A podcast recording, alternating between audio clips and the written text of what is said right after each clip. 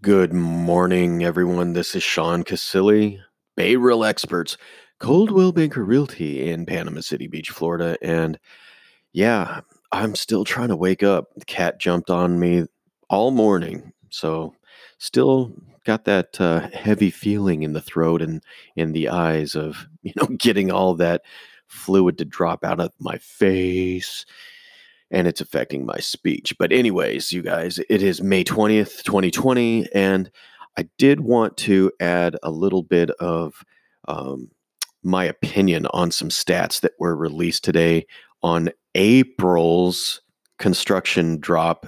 Um, it was reported that new construction dropped 30% in April.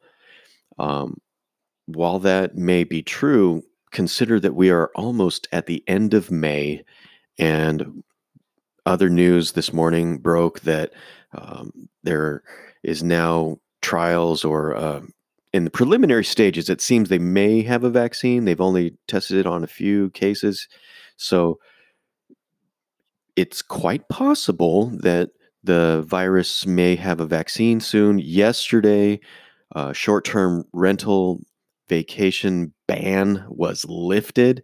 It was just a couple of hours after my podcast saying that we were close. Well, a couple hours later, the ban was lifted, and we're now welcoming short term vacation rentals here in Bay County. So, just because you might see a headline that's all doom and gloom of uh, construction stats dropping in April, please consider that that information may be slightly outdated um, because even though they said we're continued we're going to continue to see a slump in new construction i do think that we're on the mend so to speak.